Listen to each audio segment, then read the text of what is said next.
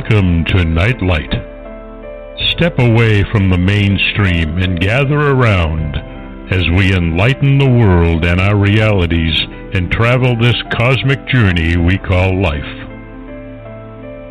Join us as we share with you and provide that beacon that can guide us all to a better way. Explore with us as we examine a metaphysical montage of spiritual insights covering everything from the mundane to the magical, UFOs to unicorns, and everything in between. This is a time of awakening, of sharing and evolving, of spreading our wings and soaring on the cosmic breath of creation.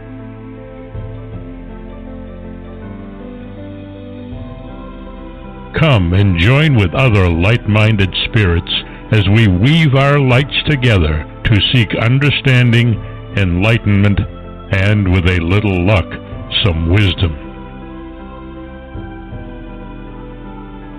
This is Nightlight, a reminder that you are never alone.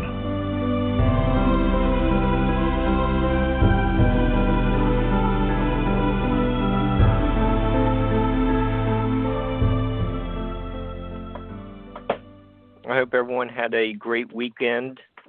Thank you for joining us for another episode of Nightlight. If you like the live shows or listening in the archives, uh, please subscribe to Barbara's YouTube channel. You can leave a comment and help us to know what you think about our programming. Um, I think Barbara slept from midnight Friday to noon today after five shows last week. Um, but you aren't going to find too many networks offering that type of variety. Um, we have our first brother and sister guest uh, tonight. Uh, we've had sisters. Sometime soon, we are to have a husband and wife paranormal investigation team. But what makes our guests special, aside from Dan being a beekeeper and Teresa being a counter, they are direct descendants of the famous American outlaw Jesse James. When Dan Duke's first book, Jesse James and the Lost Templar Treasure, was published last year, he, he was a guest with us. Uh, since then, he enlisted the aid of his sister Teresa Duke to help research and co author The Mysterious Life and Faked Death of Jesse James. This book is a culmination of 20 years of research with family, court, legal records, newspaper clippings, journals, family legends. Um, it, it's a fascinating uh, book. So if you enjoy uh, the Wild West, Reconstruction era history, uh, the mysterious life and faked death of Jesse James is something that should be on your uh, bookshelf. And we are going to be um, separating fact and fiction tonight of this misunderstood historical figure. Hi, hi, Teresa and Dan. How are you? Fantastic. I hope y'all are all well too. Doing great, and thanks for having us on. Yeah, yeah, yeah. Uh, th- thanks for writing another book to, um, you know, keep keep us busy. I I really enjoy. Well, I, I enjoy both of your books, but uh, yeah, this one is yeah really well done biography, and we'll uh, be getting into a lot more of its merits over the next couple hours. So, you know, like what what I said at the uh, beginning of the sh- uh, show was, you know, we did five shows last week, and we got some emails over the weekend that made all the hard work uh, worth it. Uh, one of the emails was about Hollywood wanting to revive the Brady Bunch series, and the studio wants uh, Mary Joyce to be Marcia. Michelle Avenatti uh, is to play Jan. Gloria Amendola is to be Cindy. Michael Carter can be Greg. David Collis is to play Peter. And keeping everything running smoothly, Barbara can be Alice. Uh, Dan, you, you can. You do know I'm listening, and I'm sitting right here, right? I mean, you know. Well, I mean, I, I, you know. So, Alice had an important function, and, and Dan, Dan can I- play Sam. He's a nice-looking guy. Take take you out in town. I, I strongly recommend you do not quit your day job. okay. okay, let me let me get back to, to before I get into more trouble. Okay, so, uh, and, Good, good idea. anyhow, okay, so uh, you know, I don't know, maybe maybe Rob Sullivan and Solaris could be Mike and Carol. Um, but anyhow, the, you know, the studio wanted to start off the series with uh, reworking the Jesse James episode.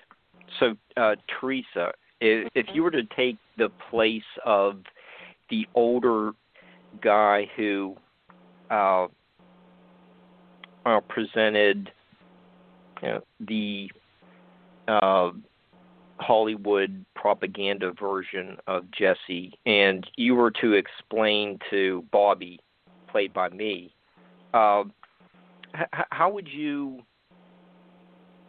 explain who the real Jesse was to the impressionable and sweet Bobby? Oh wow, that's a good. That's a great question. Um, I That's where would, I'm close to losing my job again. I would probably start off by um, telling Bobby that, um, you know, I saw that episode, believe it or not, when they uh, were bashing Jesse James on the show, um, and I, I wouldn't go that approach. Um, you know, it, I would just kind of explain to him about the war that was going on, the Civil War, and um, how Jesse um, was being true to his beliefs and his family, and uh, being honorable and defending his his family. Um, I would, being that Bobby is a little kid, that's but it would be very hard to explain. Um, but I would just come out and say he was doing an honorable thing by defending his family and Mhm. fighting back, and that they were um, abused, and there's nothing wrong with defending your family, and you know, going out and rectifying that situation. No, and early on in the mysterious life and fake death of Jesse James, y- y- yeah, you do say it is confusing. Uh, there it is, you know, r- right there on like page two. It, you know, we're dealing with aliases, um, folklore. We never really had a good description of Jesse, uh, other than he was about six feet tall. Oh yeah, get yeah. You know, you, you know, you get the, you know, did he or did he not have, uh, you know, a part of a, uh missing finger? I mean, there's like so, so many things we don't even, uh, uh you know, r- really. You know, he he wasn't uh living all that long ago, and we, we still don't know a, a lot about him. Um, you, you know, as we go through the sh- uh, show tonight, you know, uh, I think we're going to uh, correct some misconceptions. But it Exactly.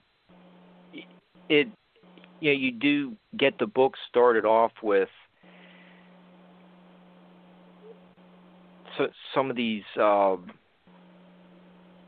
oh folklore a- aspects that um seem seem like it's more of pop culture, but once you introduce the photos and more evidence, things become a lot more clearer. Um, Oh yeah, definitely. y- and you know, um, we could start with some of the information from the the traditional view of Jesse James presented from the Jesse James Museum and Farm in Missouri. Um, what ha, is the traditional story they present? You know, Dan, you want to take that one? Well, the traditional story of Jesse. Well, it starts early in his life. He was around. He was a young teen, around the age of 14. Um, the fighting in the well, the fighting, like most people think of the Civil War, that's when the fighting started. Um, you know, when the war was declared, first fired, first shots fired. That's when it all started. But what a lot of people don't realize is in Missouri and Kansas, the war had been fought they'd been fighting back and forth for about 10 years before the official beginning of the Civil War. And Jesse was, you know, um, Jesse was young. He was 14 by the time the war started. Um, so there was already a lot of bad blood between people in Kansas and western Missouri that were raiding one another for 10 years prior to that. Frank, when the war started, Jesse's older brother Frank was off fighting for the regular Confederacy. And some guerrillas rode on to the farm, northern back to guerrillas from Kansas, rode on to the James farm. Jesse was plowing the field, 14 years old. They strapped him to the plow and, and brutally beat him. Uh, then they rode on to the house and pushed his pregnant mother around. Some some accounts claim that they uh, stripped her from you know stripped her shirt off, tied her to a tree, and whipped her severely. Um, but either way, she got roughed up. Um, then they took his stepfather, Dr. Reuben Samuels, and hung him, trying to get information out of him as to Frank's whereabouts, and he wouldn't tell. So they kept hanging him, and he had uh, permanent brain damage as a result of that. And Jesse, you know, being a 14-year-old boy, you're, and those the times back then were completely different. It was a rough life, rough way of living. I'm sure the pine that was the frontier, and characters out characters in the frontier were usually they had to be tough and used to rough ways. So Jesse wanted revenge, which is understandable even in these days. Mhm. wanted payback, and but nobody would take him. He was too young to fight. So he found a group who was who would take him, and that was Quantrill's guerrillas. If you were of fighting age, in their opinion, then you you you know if you could hold the pistol and shoot, that was that was good. So uh, Jesse got involved with the guerrillas. He was very good at what he did, and over the course of the Civil War, he he got a lot of revenge. Um, at the end of the Civil War, he rode into Lexington, Missouri, to surrender, and some of the the Union soldiers who were picketed outside of Lexington shot him through the chest. So he got a bullet through his lung.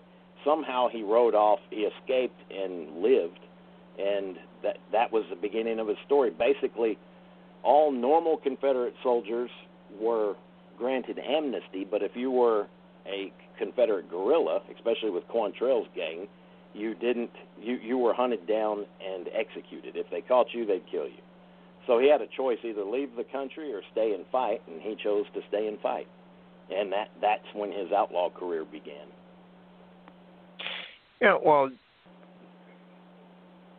Dan, the summary you just gave us of you know mid-teen years um,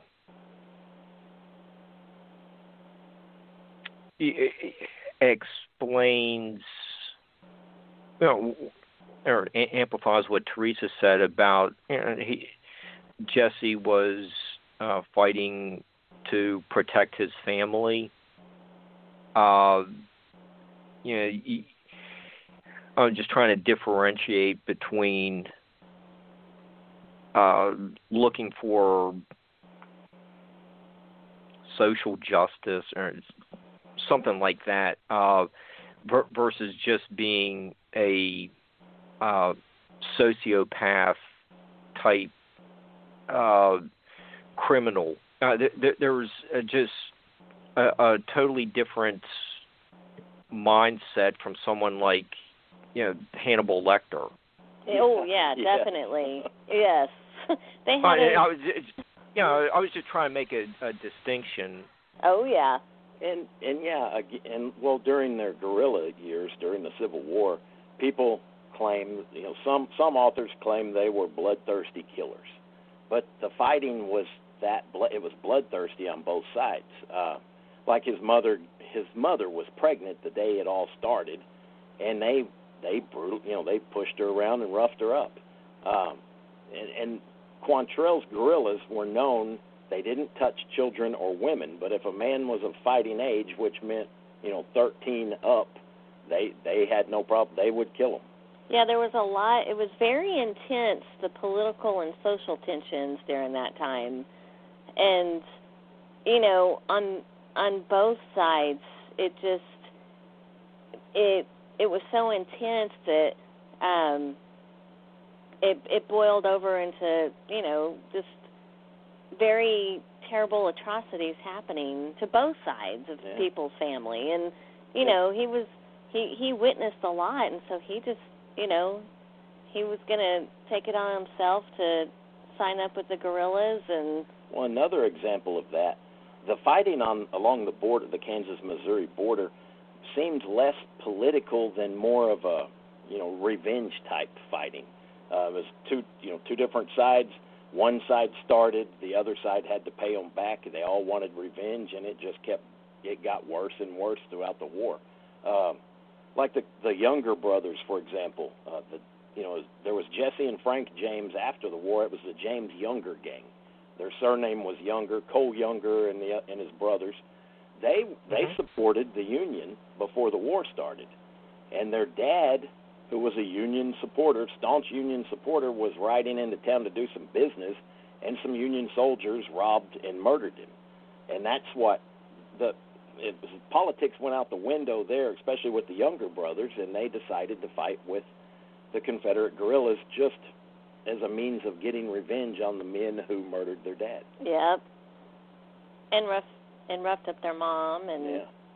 Oh yeah, and they also burned their uh the the youngers themselves.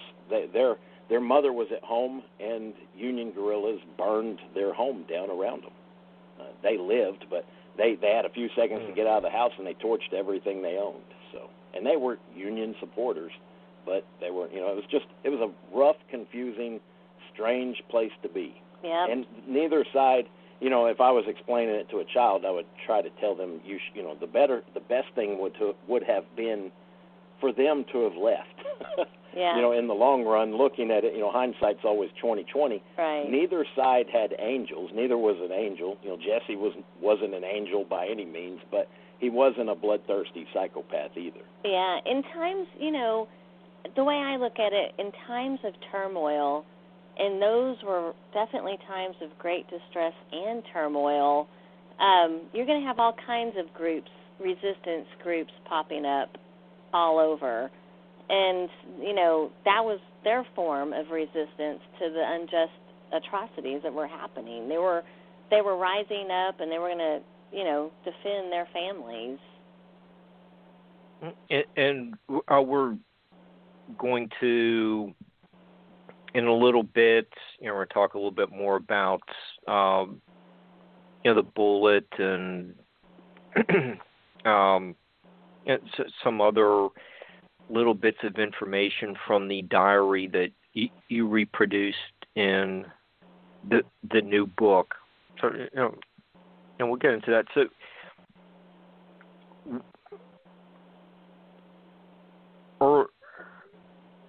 early on in the new book, um, you know, you list a number of the bank robberies. You know, what, a couple pages of the bank robberies, two, three pages, starting in 1867. So it's right after the Civil War ended, a couple years, and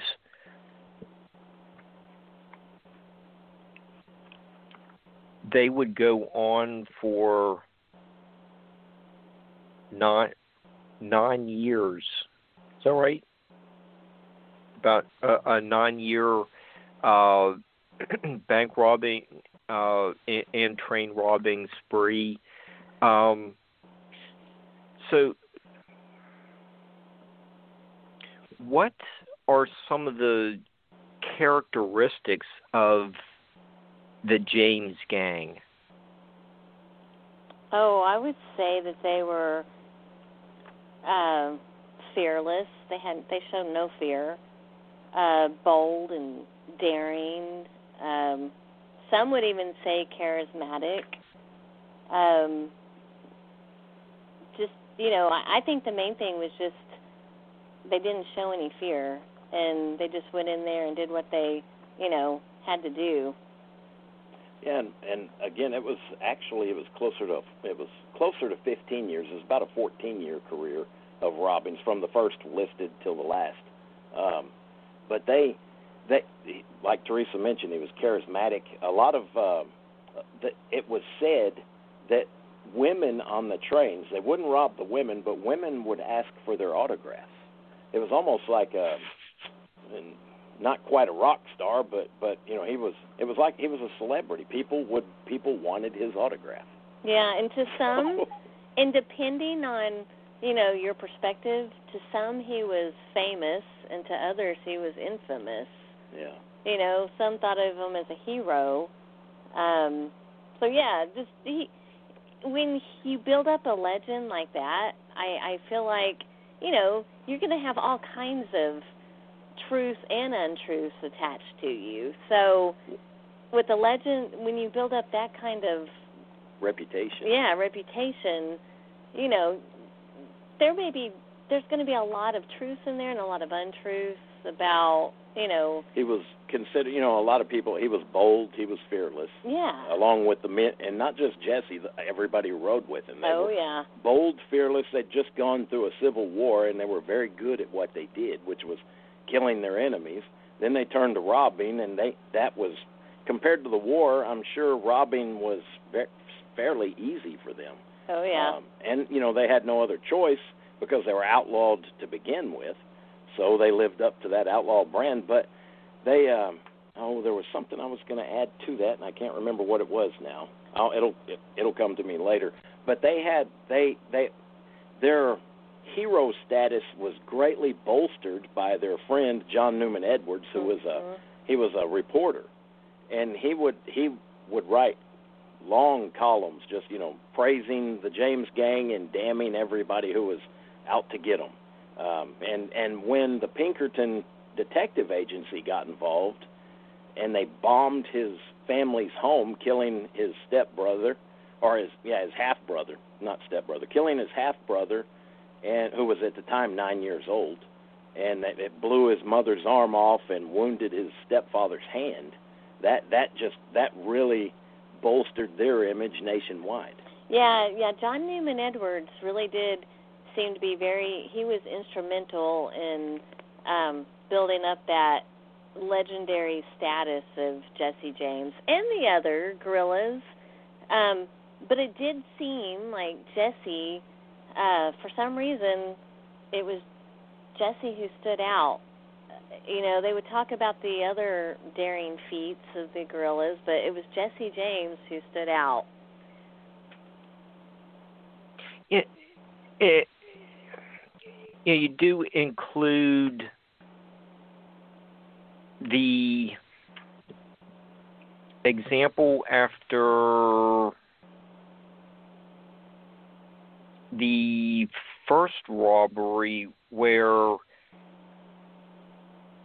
uh, George Wymore was was he the uh, little boy who was um accidentally killed? And there's supposedly this letter that Jesse wrote apologizing that he, uh you know he uh that wasn't the intent uh you know the uh young Yeah. son wasn't supposed to be um you know ki- uh, no one was supposed to be killed and he uh, you know whether or not this letter is um you know was really written or if it was written by Jesse um it, it, there's something there that adds like a you know m- mystique you know it, you know they aren't you know really trying to hurt people you know the, you know they want the money uh uh, you know the casualties uh weren't supposed to happen. You know there there's like some regret there. Uh but it, it goes back to what Teresa was saying was you know it's kind of like these dashing guys are you know, you know showing up on the train like the uh ladies want you know his autograph. Hey I was robbed by Jesse James he didn't take Yeah. anything but I got, his autograph yeah, it's like people wanting to marry uh Charles Manson yeah, yeah, Yeah, Wymore was 17, I believe. yeah. and He was seventeen. He was so, which would place him near a little younger than most of the gang members at that time, but very near their same age. So you know they wouldn't have looked at it, in my opinion, as they were as if they were shooting a a kid. It was somebody their own age, and you know that makes a world of difference, when, especially when you're that age.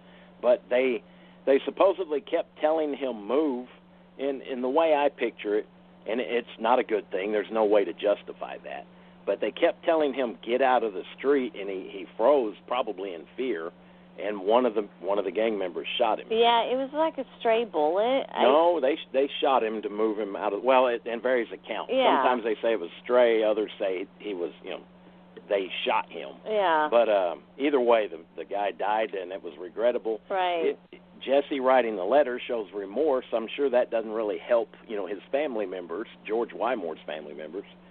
But um, at the same time, I mean, this was shortly after the war. That mindset was still with them, and I'm sure they had remorse. But at the same time, they'd just gone through years of killing countless numbers of people, and it was probably, I'm sure they were fairly cold-hearted towards a lot of what they did. I mean, if you imagine, say, a special forces group and they've got a target, anything that stands in their way is either is going to be moved somehow, and that's how that trying to to see it through their eyes. That's the best I can come up with. Uh, there's no excuses for it, and it was bad.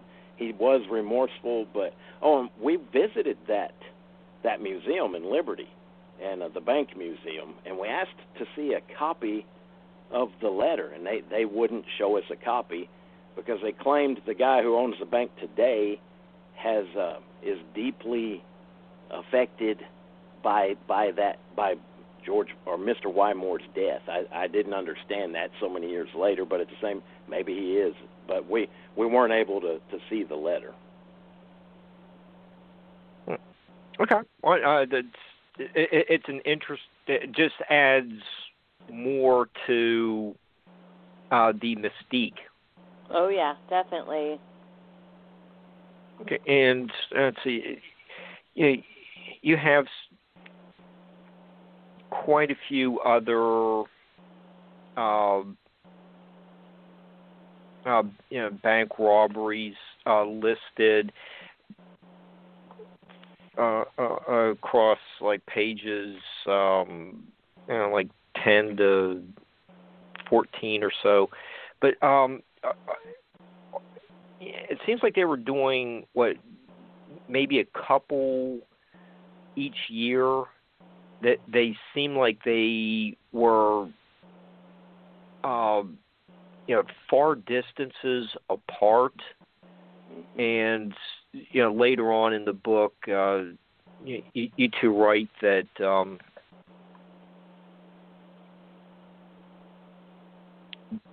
uh you know the gang was uh, the, you know the James gang was extremely cautious and calculated. So you know they're they're going to you know from you know, places like Texas in, into Minnesota. Yeah. so it, it's you know just the you know get there is you know a lengthy trip. Um, they have to be uh, scouting out uh, you know when the bank's open, you know the customers, you know who's uh, you, uh, making you know like the you know like maybe the richest looking people making you know, deposits on what day. It, uh, you know, it, it seems like you know, they really had this bank robbing down to a science. They did. Yeah, they said that they were the basically the first ones to actually invent. Um, they were so bold and daring, and um, they were actually the first ones to come in, according to sources, on horseback in broad daylight and go in and rob them and leave. And they were always, you know, hooting and hollering and shouting. And after they were exiting the bank robbery, um, but they said that each year, you know, they just got more daring with their ex with their robberies, and a lot of them are. Um, sources said that they were the ones who invented the bank robbery, and trains too. The trains too. Mm-hmm. Yeah. Uh, um. Yeah, I, I, you know, wanted to touch on that. So, you know, might as well do that now. What? You know, they went from bank robbing to you know the train robberies. You, were were the trains in the station? Uh, do Do you know much about how they pulled off the uh, train robberies? Uh, that sounds sounds like it would would have been that that would have taken a lot of time to see what was going on uh, how they knew w- which train you know was which, which one was uh, you know carrying something of value. That's another thing. I always we we have always suspected that they had inside information. Uh, oh. In in some in many cases, um, they they would rob. They would stop a train. Other times they were on the train, and they would rob it while it was going. But they would get off at a at a pre you know a predetermined location. Uh, that, you know that way they had people on the ground also with horses so they could make a quick getaway. But there were a lot of a lot of their robberies they are said to have uh, well if you just just studying their robberies it seemed as if they had to have had inside information. They always had a a decent take. Sometimes it was a great take, um, you know what they got away with, but it seems, and we've also heard rumors from other researchers claiming that, like if they if they hit a gold shipment on a train, the the guy shipping the gold had it insured, and some have claimed that the shipper of the gold from say California was insured and would tip somebody off. So in that way, the the gold would be robbed, the insurance would pay the the owner of the gold, and it, in a way, it was doubling their money if they were all in the same group. I'm not sure how true that is, but it, it doesn't, you know, I don't count things like that out. There's just no proof about that yet. So it it makes sense, you know. It rob hit the hit the gold shipment, the guy who tipped them off get he doesn't lose anything. He's got insurance to cover it. So they're doubling their money. That way they've got cash and gold. Hmm. Okay. There's a lot of theories about that, and that that's where it gets kind of murky on their exact tactics, and they were very secretive. They uh, when they hit a target, it was well scouted out, and it just seems like it would have taken a few more people in higher places to have tipped them off on some of the the robberies they did. Yeah, I, I was j- just wondering about that. It, it, it, it it's really uh, interesting. Um,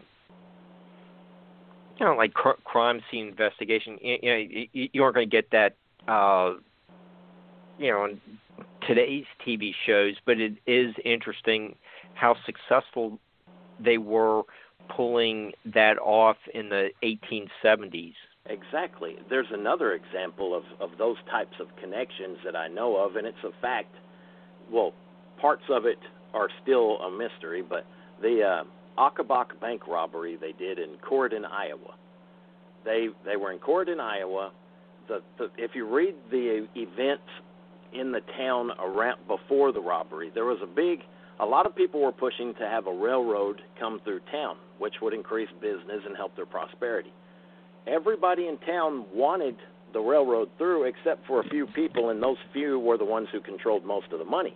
The Ocobock brothers, who owned the Ocobock Bank, so they didn't want the railroad, and they weren't gonna they weren't gonna uh, oh donate to have it you know have the to the fund. So uh, Henry Clay Dean, who was a politician, and he, he was a well-known. They called him the uh, Copperhead. Copper. He was a Copperhead, which was an. They were Southern sympathizers in the North during the war. He even carried a copperhead, uh, a copper, a walking stick with a little brass copperhead on top of it. He was known as a fiery orator, and when he gave speeches, he would draw people from 50 miles away. And back in those days, 50 miles was a long, long way to go. So uh, in the day of the robbery, Henry Clay Dean, who supported the railroad, was in town giving a fiery speech, but he was on the other side of town from the bank. So the most of the town went there. Everybody in the area went to the other side of town, leaving just a few people around the bank. And Jesse and his the gang rode in, robbed the bank. It was real easy, and they're said to have even they rode past the uh, the speech given by Henry Clay Dean and and uh, interrupted shortly to let everybody know the bank was robbed. The crowd looked at him like, "Be quiet! You're interrupting the speech and quit playing jokes." And Jesse and the gang laughed and rode away. They got. Nope. The, the townspeople didn't realize until minutes later, and by then the gang was gone. But I always wondered, knowing that Henry Clay Dean was a well-known Southern sympathizer during the Civil War, and still held those political beliefs, I, I, you can't help but wonder if he wasn't involved. He served as a great distraction, and if he wasn't involved, that was great planning on their side, the gang side. Just knowing that the the town would be on the the opposite end of, you know, the town's people would be on the opposite end of the town during the robbery. Hey, hey Dan. Yes. Um, was it the James gang that robbed the train and blew the safe up with dynamite and blew all the money up too? I think that was Butch Cassidy, the Sundance Kid. Oh, okay. Yeah, that was that was that's a funny story. But uh, yeah, after the Ocobock, the Corydon, Iowa robbery, they all fled to Nebraska towards Nebraska, and shortly after that, Jesse, our great great grandfather, entered Texas and purchased the diary that we have. He started making entries, and he purchased it in Decatur, Texas. Okay, and it I noticed on page fourteen that the uh, last time one of you know, your family members came to West Virginia, they robbed a local bank. So, you know, when when I've seen Teresa's photos, and she, you know, just wonder, you know, okay, is she protecting herself from the virus, or is she going to do, do a hold up? so I, I can't take you guys anywhere. I know. It's terrible. But there, yeah, there's like, and you know, a few weeks, uh, Susan Messina was, her, and yeah, we're talking about, uh, uh, Hank Williams supposedly died en route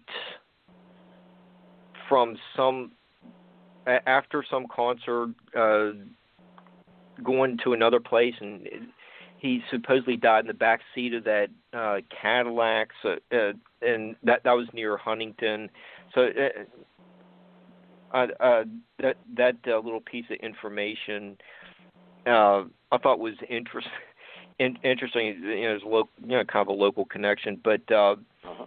yeah, that was like September fifth, eighteen seventy five. But um, yeah, that just shows the extent of how far that they were going to uh, these banks in Iowa and Minnesota. Um, oh, and you had mentioned that earlier. The uh, multiple robberies in different locations near the same time, and some some people claim, you know, and some still do, that it was a copycat robberies, which it, you know some could have been, but okay, the robberies were always in the same way. It was the same mo that the James gang used. And I mean, these guys had gone through the war. They were professionals. They they were very basically robbing banks was like hitting a target during the war. And knowing they had that mindset, all the guerrillas during the war, they wouldn't attack one target at the same time unless it was, you know, in their minds a special target and they needed everybody. But uh, in a lot of cases, they would hit multiple targets at once. It kept people off guard. Nobody knew what, you know, where they were going to hit or when. And when they did, they would hit several targets at the same time. And I think they employed that same method in the robberies years later. Uh, Wood Hite, who was Jesse's first cousin and bore a strong, is said to have borne a strong resemblance to Jesse. Um, he he would head he would hit certain towns at the same time Jesse and the others were hitting another town. So you know that that would, in my opinion, explain the multiple robberies in distant locations on the same day. Okay. And interesting. Uh, yeah. I, yeah, this is just really a fascinating story. And you, know, you also cover uh, the Shady Villa Inn has a safe that was robbed by Jesse James and Pancho Villa. Yeah, in Salado, Texas. we went and visited that, and they they still have the uh, they the safe is there. It's an it's interesting old safe, and they they still tell the same story to this day. Uh, Jesse was said to have robbed it, and that was only, I believe, eight to eight or about around ten miles from where Jesse lived in Texas. So, uh, and you know, nobody had a, a good description of Je- of Jesse, an accurate description, except for his family and fellow gang members. So it wouldn't have been a hard thing for him to pull off and just get away. Oh, and they also robbed a stage south of Austin, a stagecoach between San Antonio and Austin. Okay, and, and we're going to uh, get get into the uh, riverboat uh, robbery in a little bit. Uh, okay. yeah, and uh, all this is just uh, really fascinating about you know the planning that went into all, all of this. But um, yeah, you uh, you know, n- note that the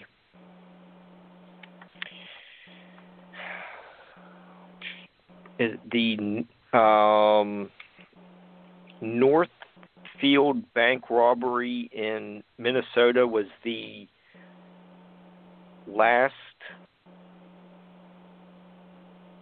documented robbery of the James gang.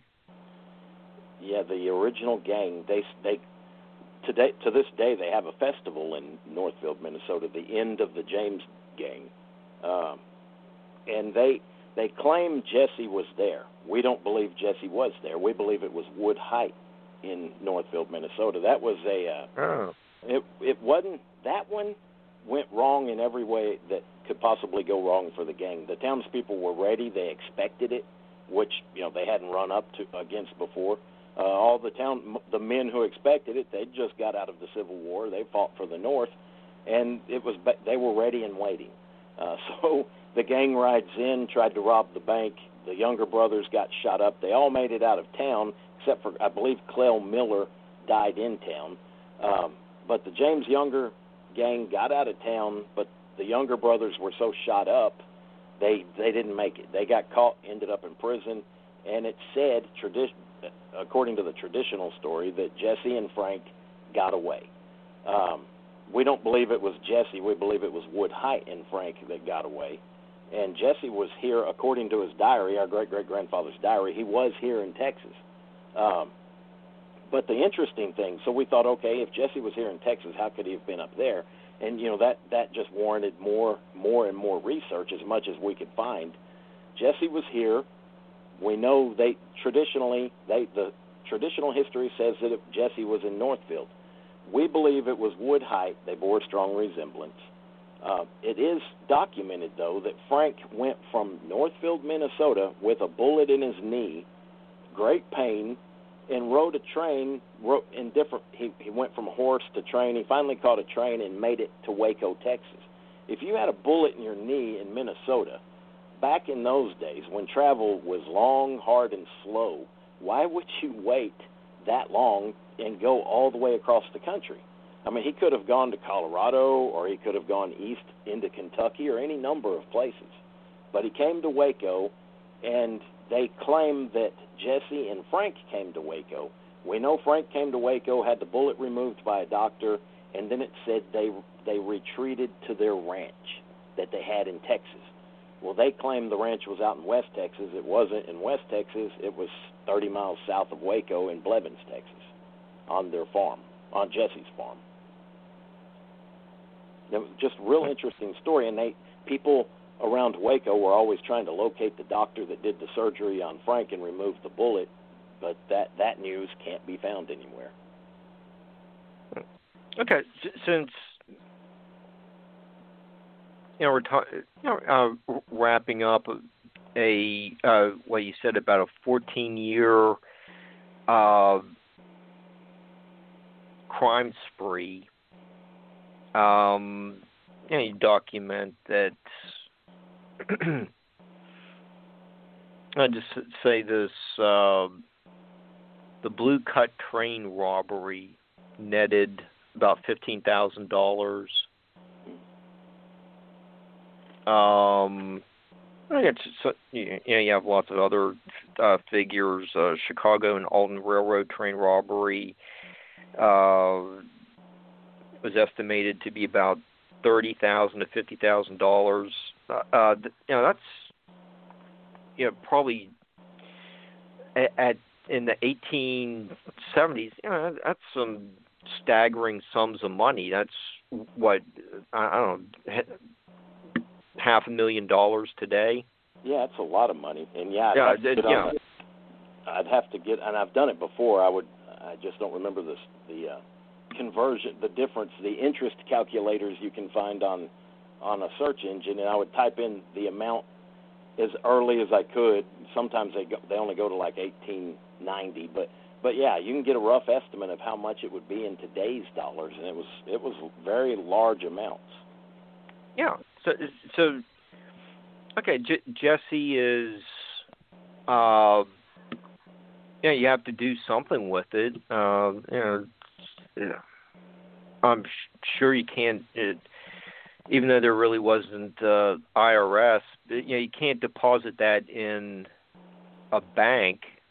Uh, you know, that's going to draw too much attention. Uh, you have to do something with uh, that,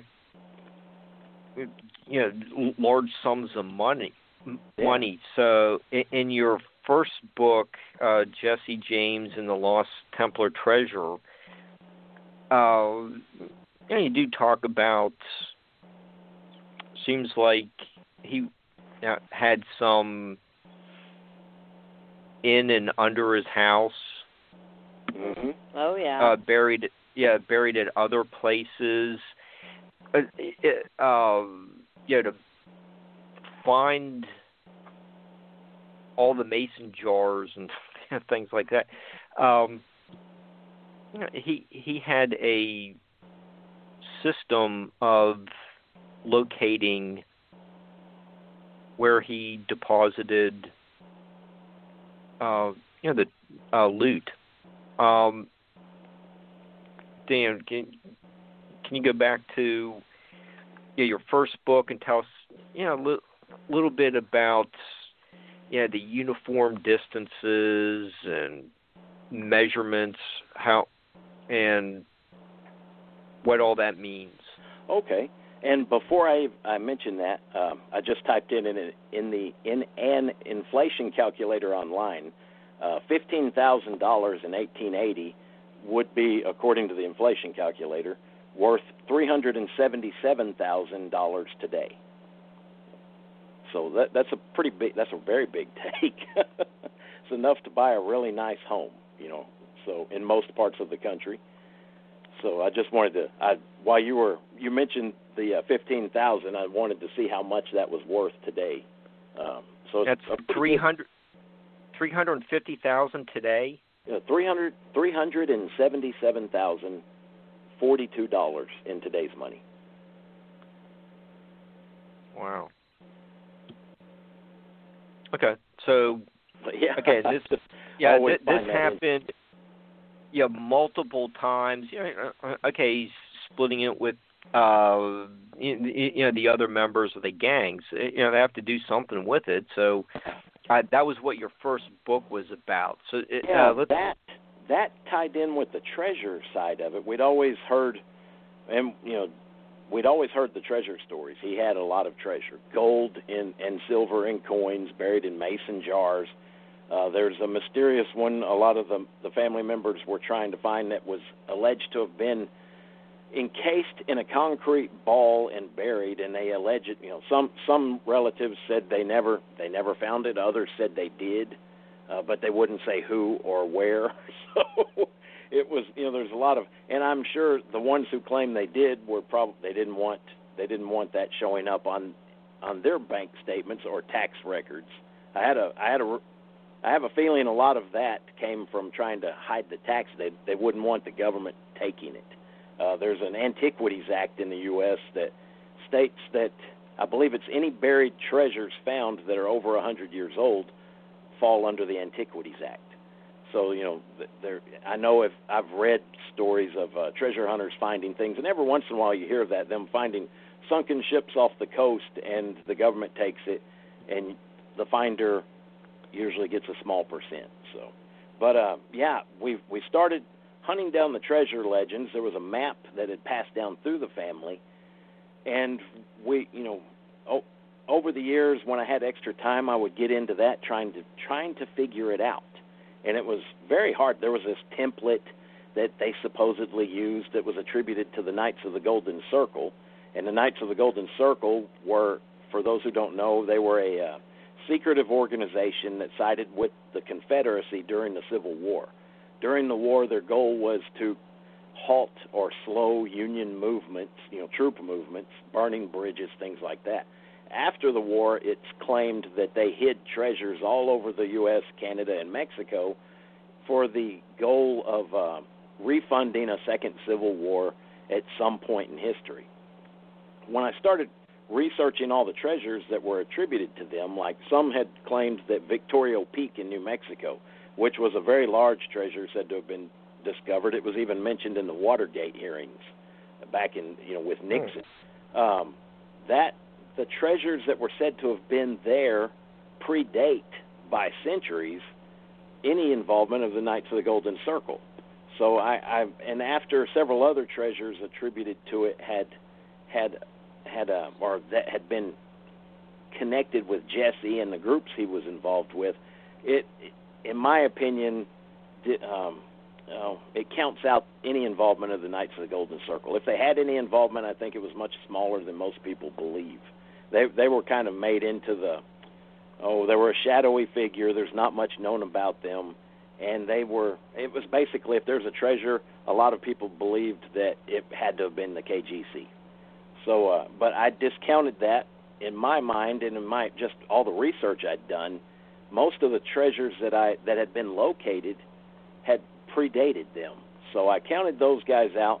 I know that when Jesse came to Texas, he he was go, living under an alias as a peaceable citizen. His alias was James Lafayette Courtney. The Courtneys were related to and friends with the James family in Missouri, so it was a uh, an easy name to remember and use. And uh, so he he used that name under that name, living as a peaceable citizen, he became a Mason, a Freemason here in Texas. I don't know if he was a member before he came to Texas or if he joined when he was in Texas. Um, but the treasures, not I believe the the treasures tie in with Freemasonry, and that that's where my first book came out.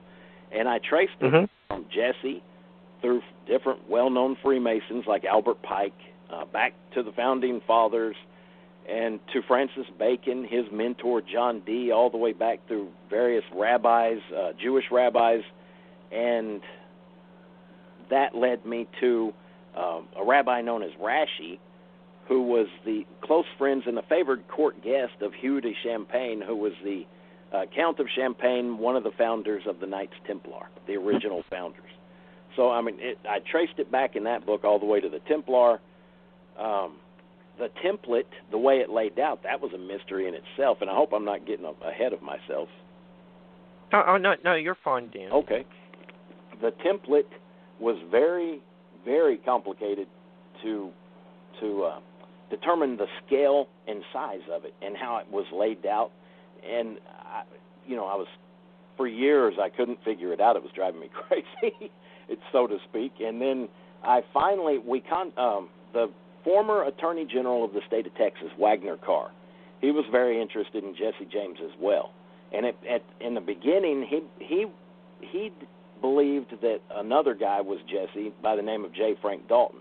My mother and my sister and I had we, helping our mother. We debunked the uh, the the claim that J. Frank Dalton was Jesse, but we do believe J. Frank Dalton was was greatly involved in some in some part of it, the treasures.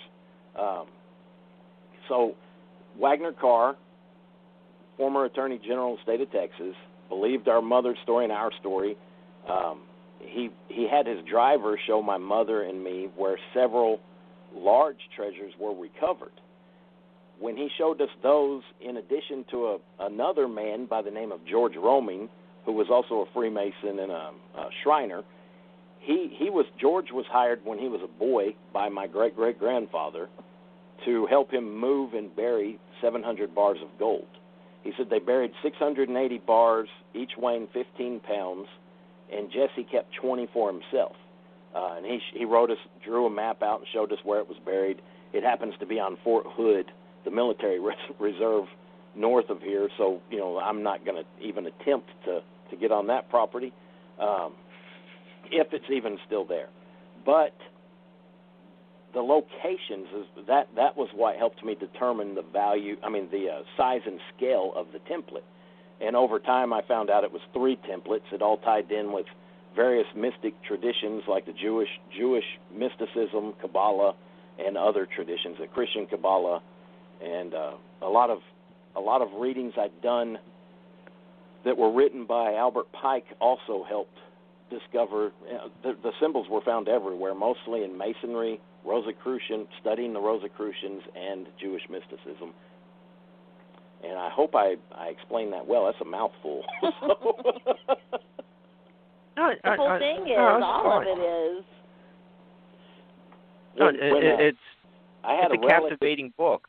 Yeah, it is. Yeah. It's a very interesting story. It goes. Uh, it takes. You. It, it's. It's almost. I had a relative ask me to explain it to him. We only had about five or ten minutes, and I told them there is no way I can explain this story in five or ten minutes. I mean, it. It just keeps going, Yeah. and it's got so many. e- Everything. Every character in the story connects to another. You know, a different character or group, and then that just ties back all the way to the Templar. It, it's. It, yeah, it leads you to a lot of different what we you know, like what we find fascinating about this whole journey, um, when my mom started this, she just wanted to prove that Jesse James didn't die in 1882, like history stated.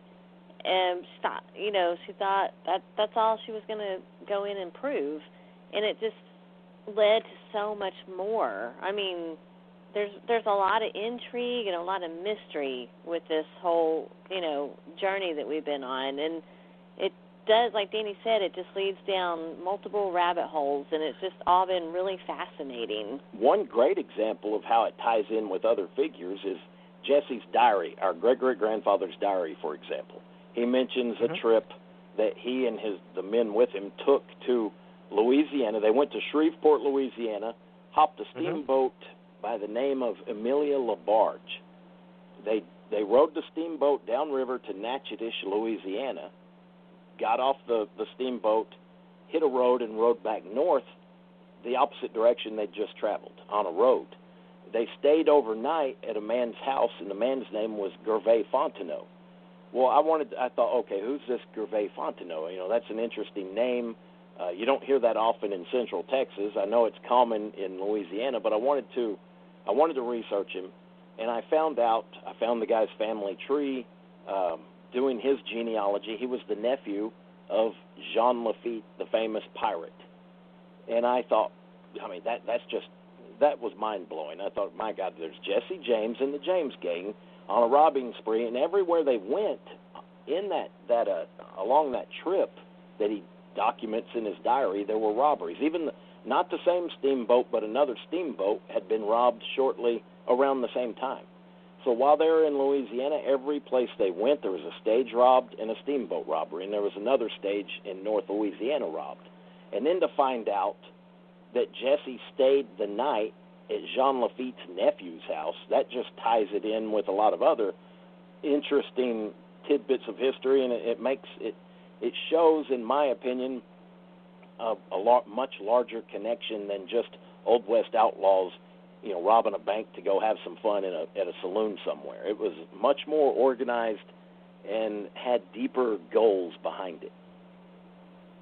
And, and Lafitte, for example, Jean Lafitte a lot of people think, oh, he was just a famous pirate. He helped the U.S. defeat the British in New Orleans, and before that happened, he was, and this is this is a historical fact. He had Masonic communications with Andrew Jackson, which suggests to me mm. that Jean Lafitte himself was a Freemason. I mean, how could you have a Masonic communication if both parties weren't Masons?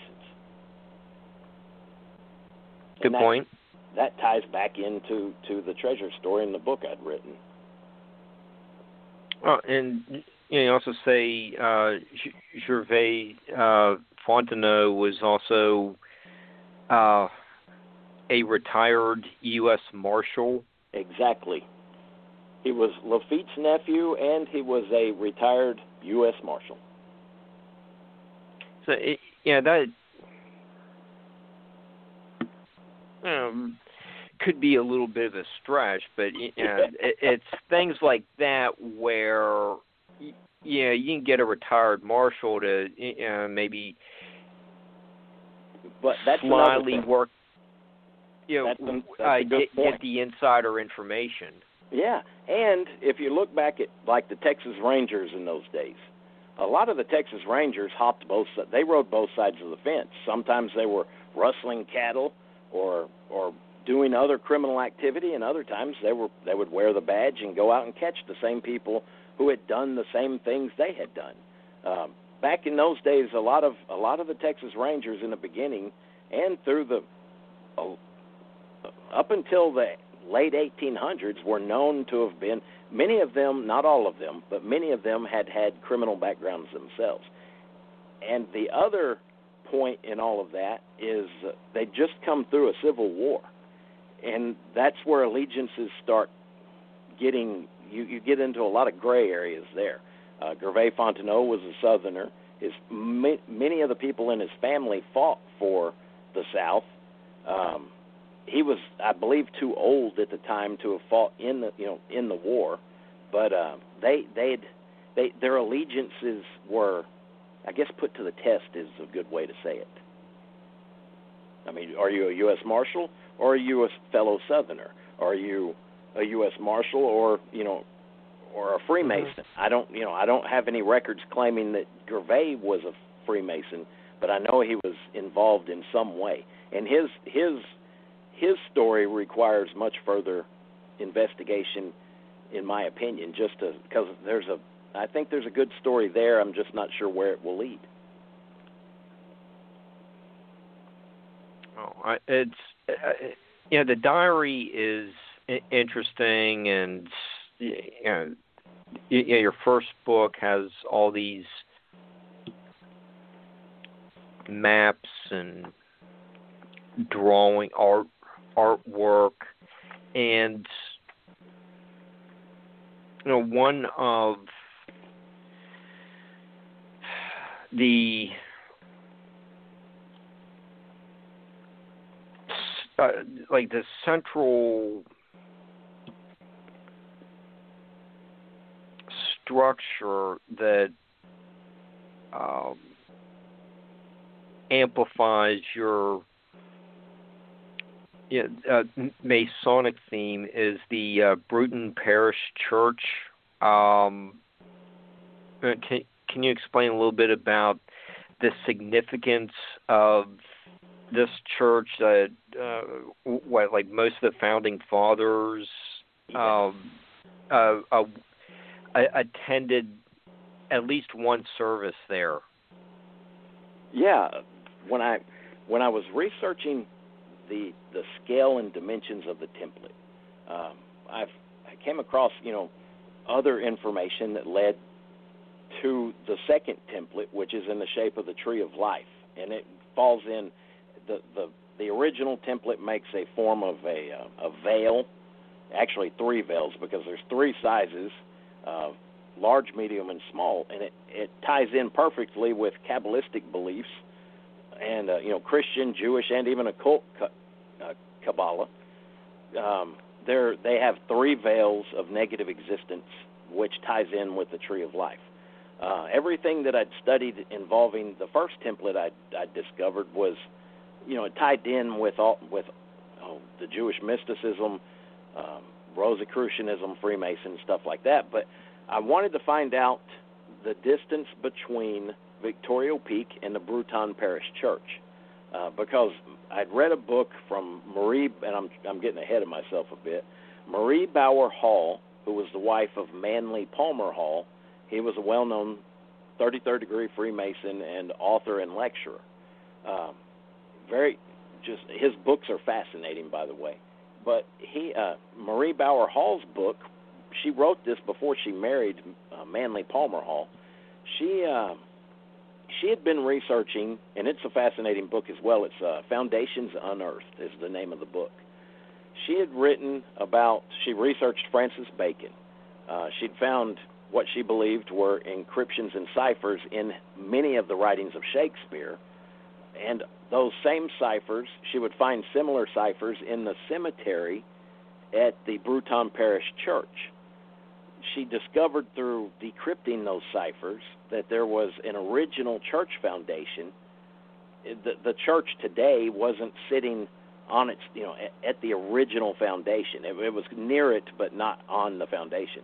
A lot of historians didn't believe her, and she proved them wrong. She she excavated and exposed the original foundations that that that proved that the ciphers and all the you know all of everything she'd been researching was correct. She went further to state that there was a vault 22 I believe it was 22 feet below the cemetery that was said to have hidden according to her um, uh, great treasures and information um, that would basically rock history if if it were discovered and made public. And uh, they she started to excavate for that, and then was put to a they somebody you know the the townspeople the people in charge put put a stop to it and didn't allow her to dig. I think she even spent a night in the jail in the local in the town, but uh so they they put a stop to it. Somebody didn't want her digging, and that ended. But but I wanted to know how far that was from Victorio Peak. It was 1,715 miles, and over over the over the years, I would keep I kept finding that number 1715 popping up in different areas of the research on uh, like the the church itself is 1715 feet from the Wren building at the College of William and Mary right down the street. Christopher Wren also ties into this story. Uh, he was a Freemason, a member of the Royal Society, and he is said to have designed that building, and that's why they named it after him. There's said to be tunnels that run under Williamsburg from the vault to different locations, homes, and possibly even the Wren the Wren building. It, it just keeps getting deeper and deeper. But tracing all these names back. Um, oh, and before I get ahead of myself, it, the template I kept working with it, and it made the perfect shape of a the Kabbalistic tree of life. The top of it being at the Bruton Parish in Williamsburg, Virginia, and the bottom at the recovered treasure at Victorio Peak in New Mexico. Hmm. Yeah. Oh, and yeah, it just Okay. keeps going. I don't want to. I don't want to keep rambling on, but it just it keeps going. It gets deeper Uh-huh. and deeper, and everything connects in. Everything about the template and the treasures on the Tree of Life template tie in perfectly with the Veil template that I first, you know, discovered the dimensions to. No, no, yeah, and, and you place a lot of importance on the Victorio Peak uh, site in you know, the Lost Templar Treasure book. Yeah, so, well, you know, don't want to give everything away. It's, you know, uh, you f- few audience members need to go out and get get a copy of that one too. But I you know, let's bring. I even give the directions on how to find it. It- It's, it'll take you a little work, quite a bit of work, but I give people starting points and the uh, dimensions, the, the distances and measurements. So if you want to work at it, you can find. You may be able to find a lot of interesting things. Okay, well, ho- ho- ho- hopefully soon we can have a, a caller call in and tell us they found it. yeah. But uh, you know, let's bring Teresa back in here and uh, you know, discuss some of the photos that she rediscovered. Uh, you, you have a number of a funeral photo is Jesse uh, attending his own funeral. Um, some of the uh, the the reversed um, images on, the photos. You know, uh, we need to get into explaining how all that fits into uh you know the the the story that at some point Jesse died and you know we have these uh you know f- photos that prove that he lived on according to what your research says.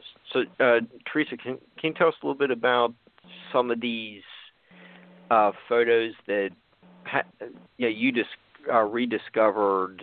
What do they mean to the story? Well, um,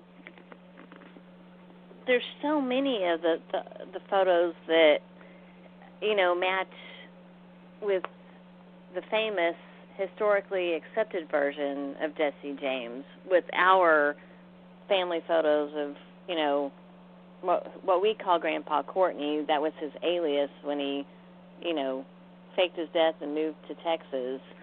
Um, but it, yeah, I mean we have a lot of photos. We have one where um, he is actually sitting. There's just so much to it. Like he's sitting with his mother in a wedding photo, and it means a lot um, because I, you know a lot of people may not know this, but history uh, shows that his mother had her own, her arm blown off from the Pinkerton detectives. His mother, Mhm. Jesse James's mother, Zerelda, um, and we have a picture. Uh, we call it the eBay photo picture because that's um, you know where it was auctioned off of in, on eBay when we first found out about it. Um, but it shows our grandfather, our great great grandfather, in that picture with Zerelda and Frank James and his wife.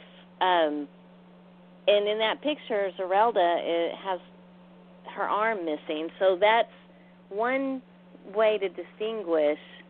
Uh, there's there's just so much in that picture to show. It points back that that's our grandfather, um, and the person who identified that that was Grandpa Courtney in that picture um, was related was Jesse and Frank James's nephew, and he identified that as our great grandfather.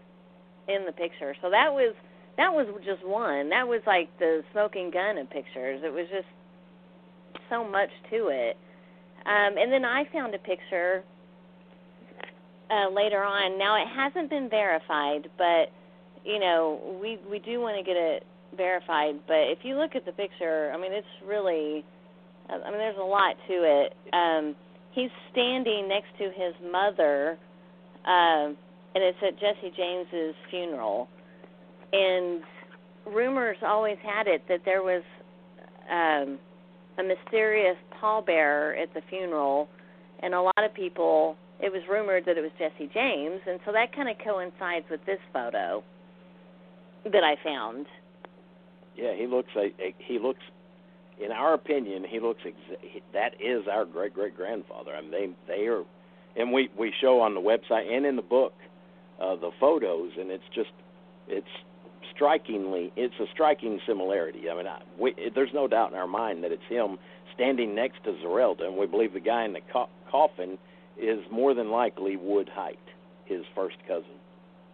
Okay, and Dan, you've mentioned uh, Wood Hite a couple times as uh, probably being at a, a couple of these uh, bank robberies or the train robbery uh, you know, at this uh, location.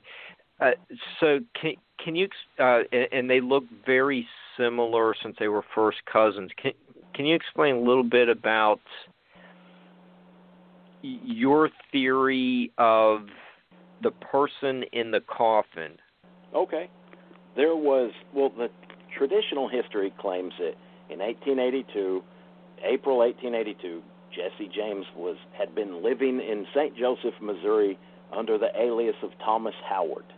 And that he was in the house with his wife and children. One the the morning that, or when that happened, the morning that happened, Bob and Charlie Ford were said to have been there. Uh, they were allegedly working for the governor, Governor Crittenden, to try to bring in Jesse dead or alive. And most people, anybody who knew anything about Jesse back then, they they felt it was impossible to bring him in alive, so they would have to kill him. And the, the traditional story says that Jesse stepped up on a chair, took his guns off, stepped up on a chair with a feather duster to either straighten or dust a sampler on the wall that said something like "God bless this home" or "Home sweet home," something like that. Um, so he stood up on this chair to dust it or straighten it, and Bob Ford drew his 44 and shot Jesse in the back of the head. So that and that was the end of Jesse, according to traditional history. Uh, Bob and Charlie went and turned themselves in immediately and were sentenced to hang, but the governor gave them a pardon and they were released. And that that's just how that's the story. Um, Wood Hite, his cousin, there's a lot of lot of controversy on when he actually died. Wood Hite was said by some accounts to have died in December of 1881, several months before Jesse was said to have been killed. Uh, other people say it was just a week before Jesse was killed. So there's a lot of discrepancy on when he actually died. And when they claim that's a preposterous claim from us, you know, our detractors will say that's preposterous. It couldn't have been Wood Hite because so many people identified him. Well, first of all, very few actually knew what Jesse. Very few could identify Jesse except his friends and family. His friends were very loyal and may have been afraid to even say anything that Jesse, you know, that would have made Jesse mad. Um, the family was loyal and they wanted to help their their family member. So as far as identity goes, the law and no one else except for a small group of people actually knew what he looked like. And his friends and family had been known to have lied before, claiming that he was dead when he tried to fake his death in 1879.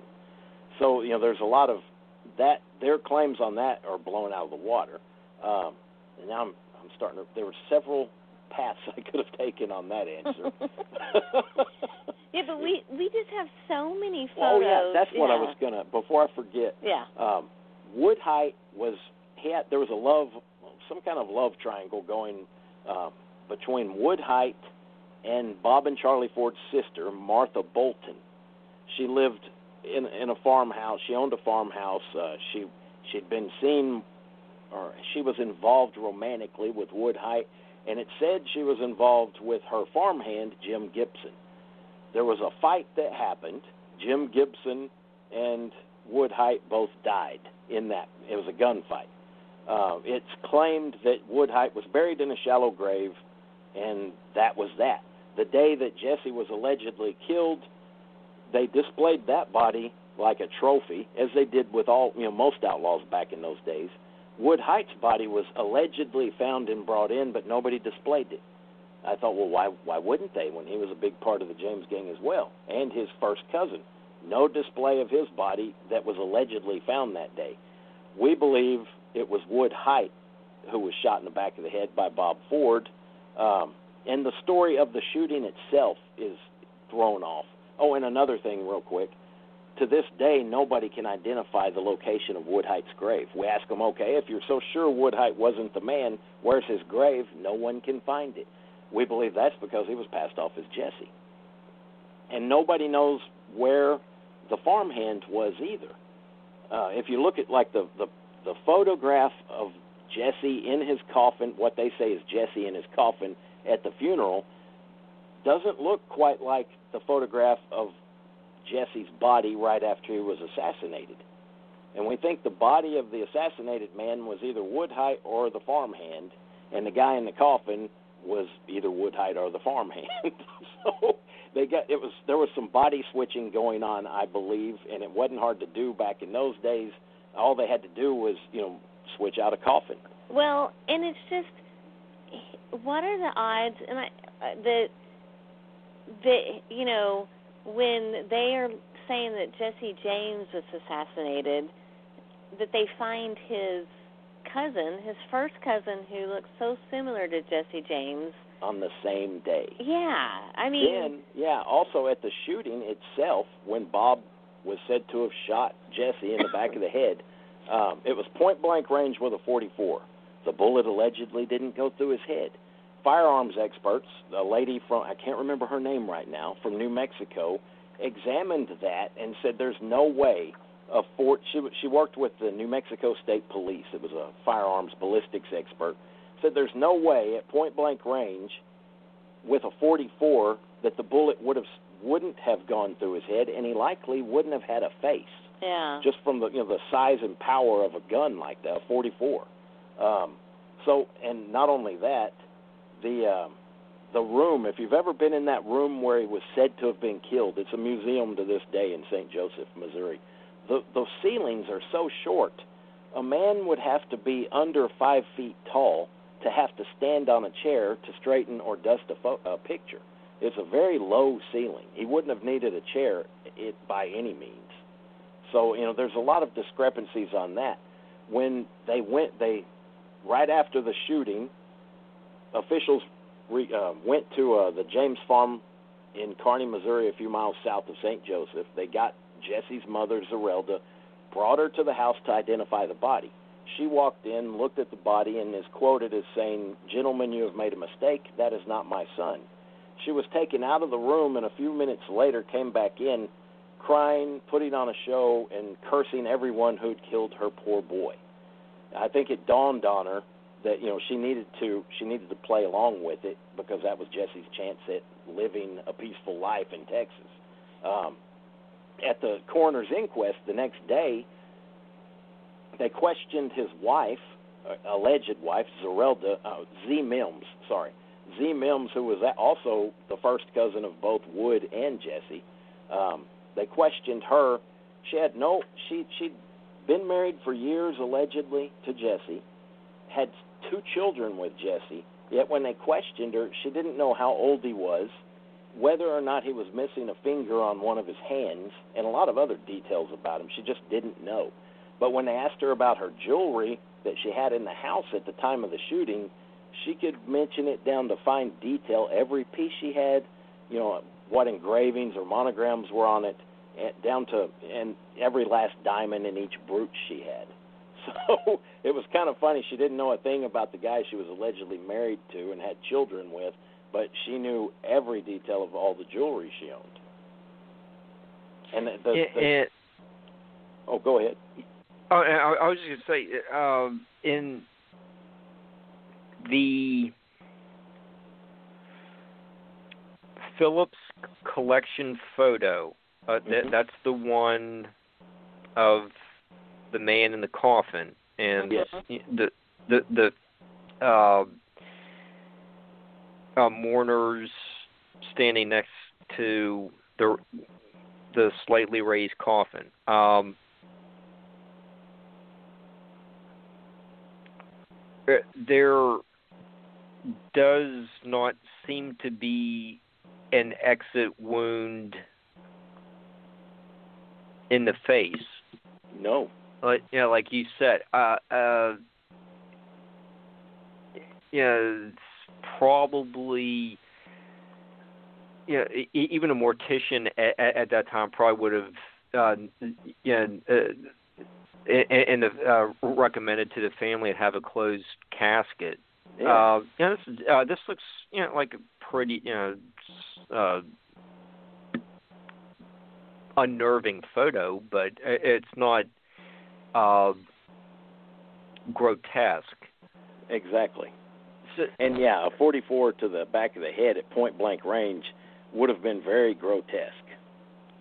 yeah, and, and there's not, and like you said, there's not uh, the exit wound is probably going to remove most of the face. Uh, it, it's all there. It, it, it, uh, you know, the face looks intact. Uh, There, you know, you've presented several photos. Uh, you know, the funeral photo, as well as some of these um, marriage photos with um, there uh, Frank and Jesse's Yeah. Uh, mom. Frank- yeah. Mhm. Yeah, where it's it's like the same woman keeps reappearing uh, over uh, um, you know s- several years of you know when these photos were taken, where you know she she seems to have a shawl uh, draped over the you know where uh, you know where the uh, arm was. Uh, Blown off. yeah, yeah, blown off, uh, dismembered. right? Yeah. Uh, uh, it, it it it just seems like there's something more to the story with you know the the same person showing up. I you know it's like I I, I just can't believe in the 1860s, 70s, 80s that uh, there there would be too many women that uh, w- would be missing an arm. Exactly. Not only that, but we also have a picture. Um, it's a historically accepted photo of of his mother wearing a dress with a certain pattern, and Oh, Okay. we also have a photo of that was in our family uh, records of the same woman wearing the same dress, same pattern. Same missing arm, same, Same- dress, yeah. everything. Okay, uh, that's the one on page 34 uh, next to the uh, The- gra- grave monument. Right. Yeah. Yep.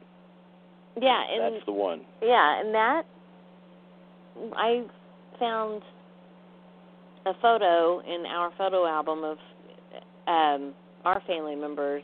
I was just looking through it one day and I found her and she had the same dress and the same pattern and we had that um verified and confirmed it's the same pattern, same dress, everything. Same same woman. Yeah.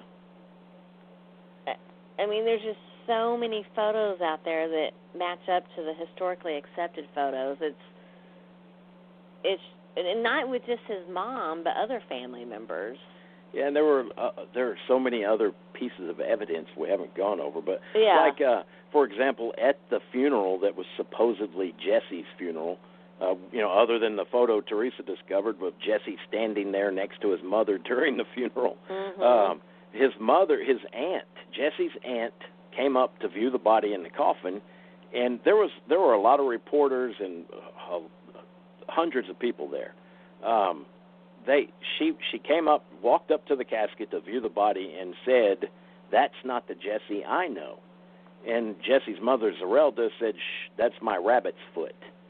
And I thought that's that would be a very odd thing that calling your dead son your lucky charms. you know, that just seemed seemed interesting, and that that's no proof, but it's just one more little piece of of trivia that just sounds it just bolsters our case for sure. Okay, and th- then we can get to the well documented four exhumations. Did, uh, they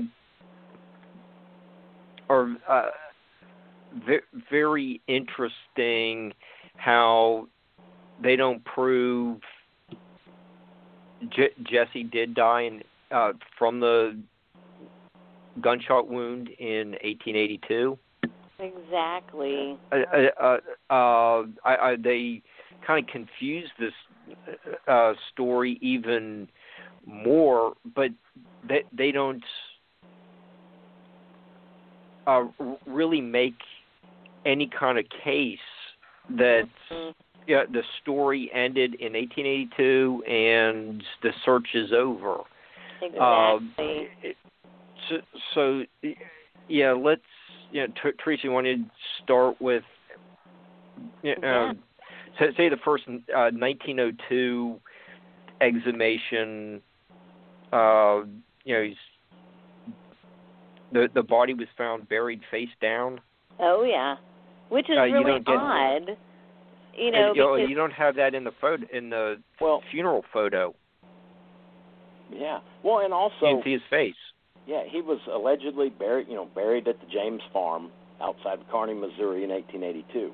Then in 1902, the family exhumed the grave and moved it to Kearney, Missouri, the cemetery a few miles away in Kearney, the Mount, Mount Olivet Cemetery, and reburied it in that was 1902. And uh, the uh, they buried the body. They said they were also afraid of uh, souvenir hunters or somebody coming and digging him up. And I could imagine why the family would be afraid because they didn't want somebody proving, you know, or finding out it wasn't Jesse. But at the same time, um, you know, they they reburied it in 1902.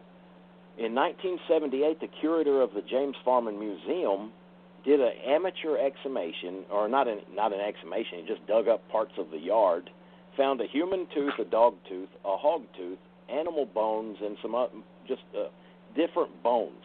Uh, he put them all in a Tupperware bowl and would pass them out to to friends and people he wanted to impress, I guess. And uh, it, so a lot of people had touched this tooth that that they later used for testing. Um, but that was 1978. Then 1995, they wanted to prove once and for all to the world that Jesse died as history stated, and they did. You know, they they set up this exhumation. The guy they hired to do the exhumation was James E. Starrs, a professor of law, and he had nothing to. He he was not qualified as a forensics expert or a forensic anthropologist, or he didn't have the right qualifications. It would be kind of like hiring oh a jet pilot to fix your transmission. You know, he might know how, but he wasn't qualified. He wasn't a professional uh, mechanic. So you know, it was the same same line of thought. I thought that was strange. Well, well yeah. go ahead. Um, there were just there were a lot of discrepancies, a lot of things that um, cast doubt on the DNA findings that they had. It it was a lot of shady, underhanded things happening. Um, but to begin with, and I didn't mean to interrupt you, Danny, but I wanted oh, to I wanted to make the point that history stated when they buried Jesse, he was buried in a metal casket. When they exhumed the casket, he was it wasn't a metal one that they found; it was a wooden one. So that was one discrepancy.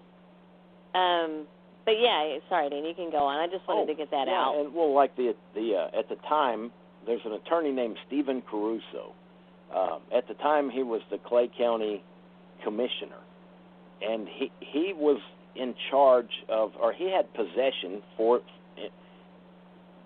for you know, in he was representing the the James Farm and Museum. He had possession of the tooth, and that was you know that was dug up in the yard in 19 or yeah 1978, and he had what they claimed was a sample of Jesse's hair. Well, he he said he he couldn't he didn't agree with the exhumation at all because the way it was handled and the people they hired instead of getting professionals they got people who weren't even in that field to do the work and pretend to be experts you know to the media. Um like James E. Starrs being a law professor instead of a forensics expert. But they uh he didn't agree with it. He said it was in his words a tawdry sideshow. And my mother and I interviewed him in person he told us the hair that they sampled that they claimed was Jesse's hair um, wasn't Jesse's hair.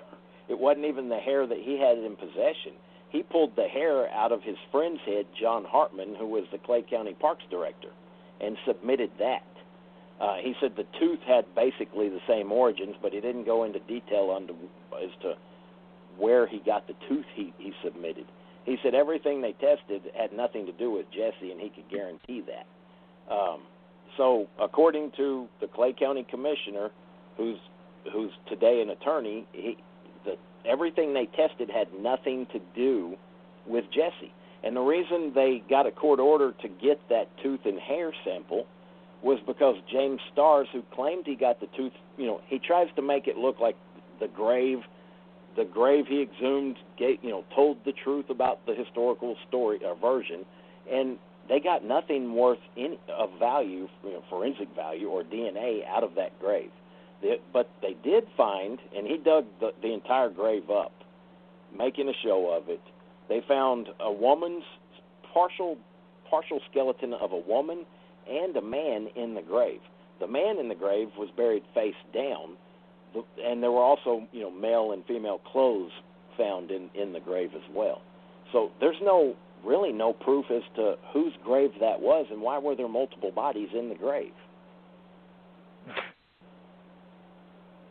and then on top of that, the guy they tested the DNA against, who was allegedly a descendant from the James line, um, his if you do his genealogy, and we point that out in the book, he his genealogy is very questionable, highly questionable.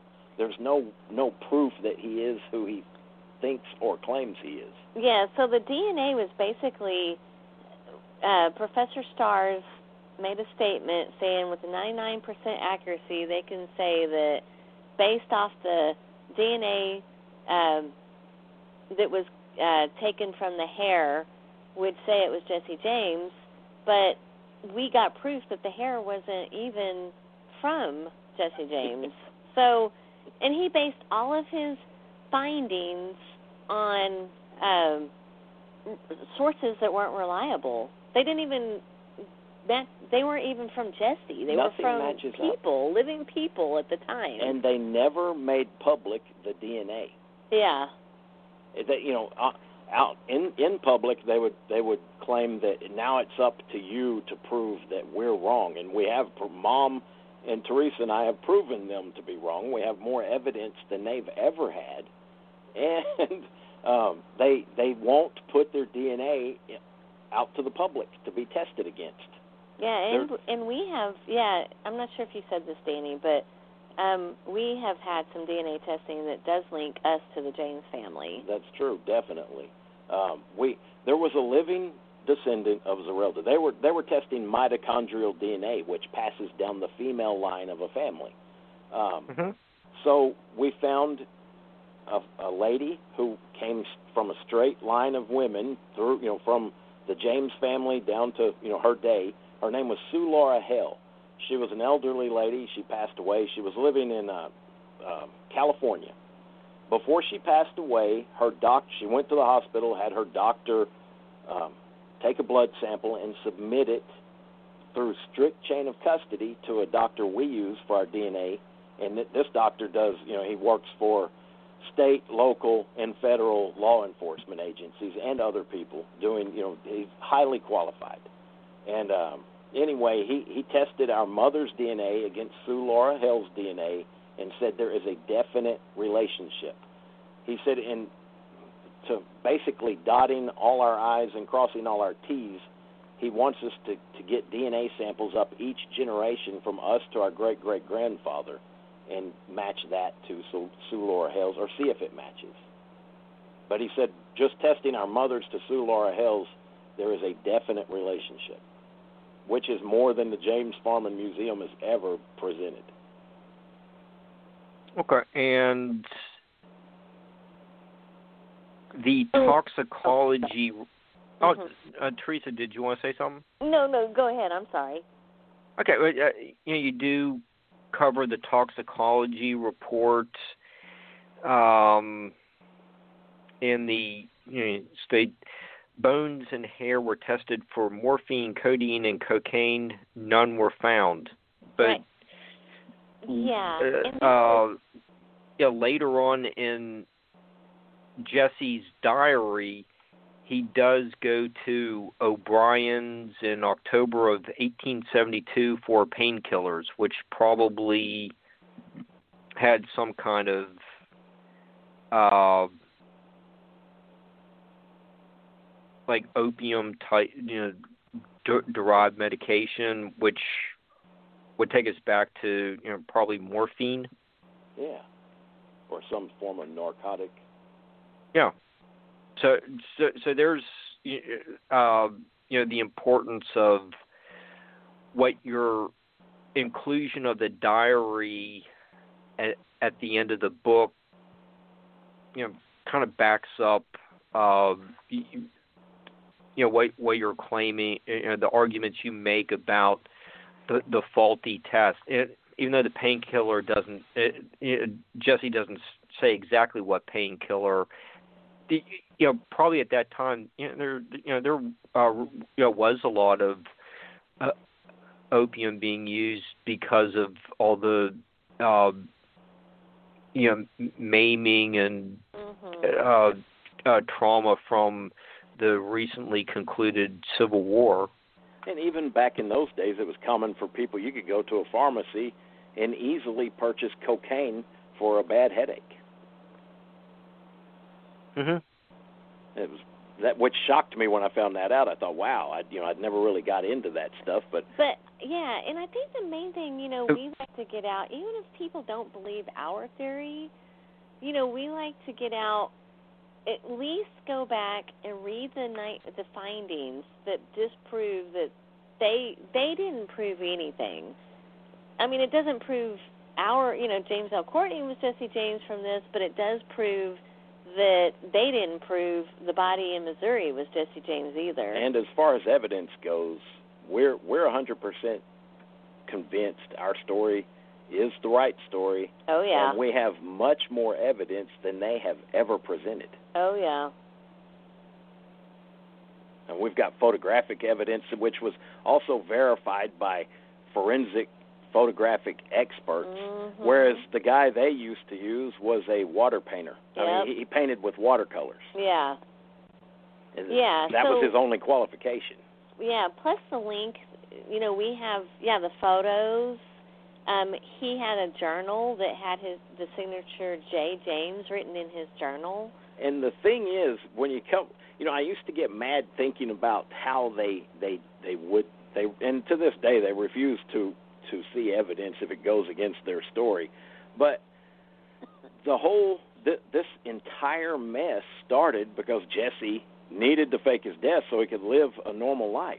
Mhm. And so, you know, instead of it started with him, and I can see why he did it. But my, it started. I mean, it it sure left a big mystery in in our official history books. So, Yeah. and so it's his fault for starting that. But but when you've got the evidence, it's nice when people look at it with an open mind and objectively, you know, review the evidence. Yep. And then when you catch their side in all these stories, and but in some cases just outright lies, Oh it- yeah. that's when it it's it, it's it's sickening in many ways when you see how people act over things like that. Yeah, with Uh, DNA, you need to use a strict chain of custody um, to get accurate data for the DNA testing, and they didn't use any chain of custody. They didn't follow the chain of custody guidelines. Yeah, and Um, like uh, one of the forensic ladies told my mother and sister, peop, uh, DNA doesn't lie, people do. Yep. Yeah. Okay. And s- Sunday night, uh, you had a, a r- real lawyer judge, uh, you know, talk with you, you know, about reviewing the DNA case. Uh, you know, so.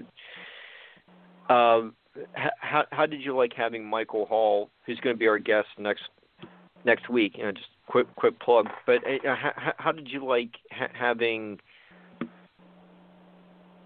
a real lawyer? Uh, re- you know, you're presenting information to a, a real lawyer. You know, uh, how how did that affect you to listen to him weigh the case?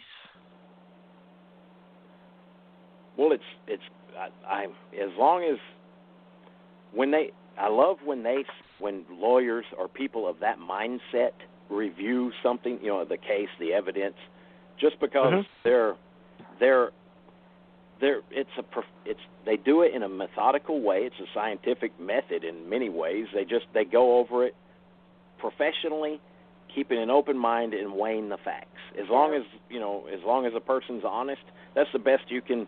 That's the best you can do. You know, just have it reviewed by professionals who are used to doing this.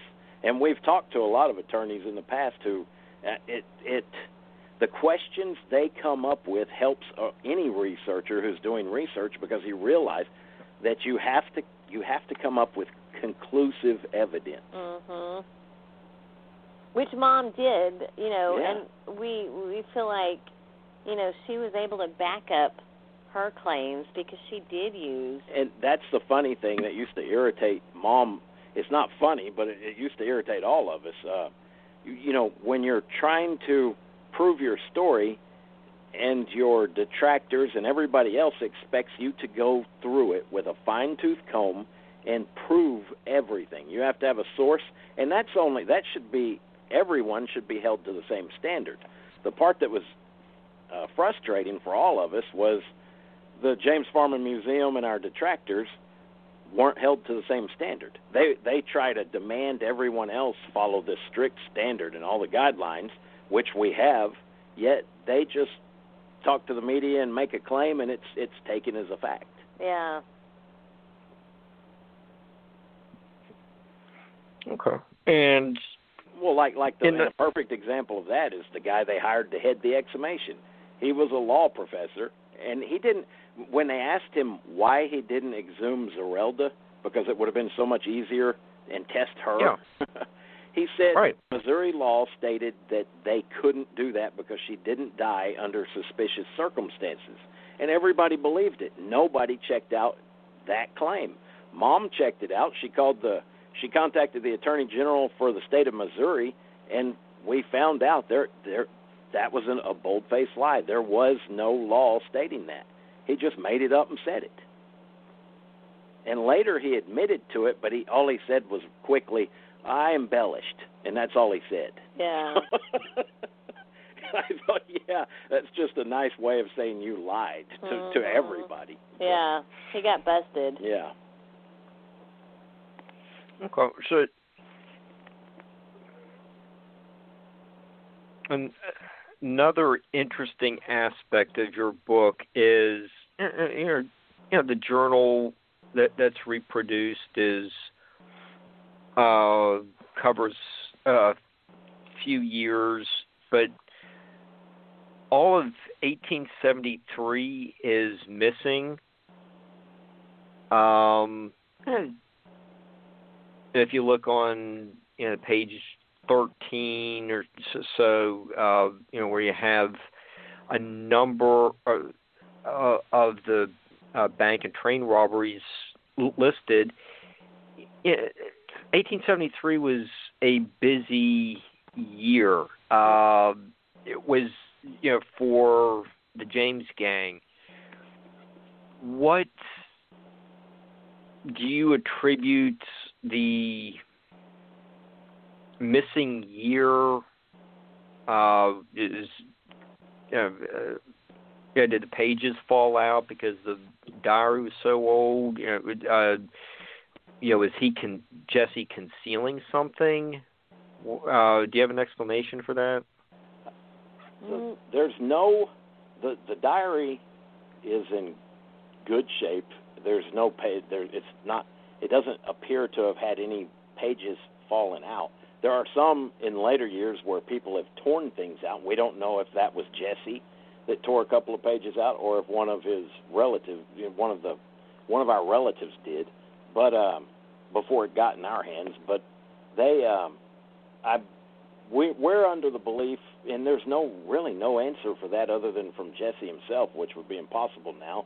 But we believe that during the really busy years, he just left things out. He was either too busy or I don't know. Maybe he didn't take the diary with him, or he was too busy at the time. I'm not sure.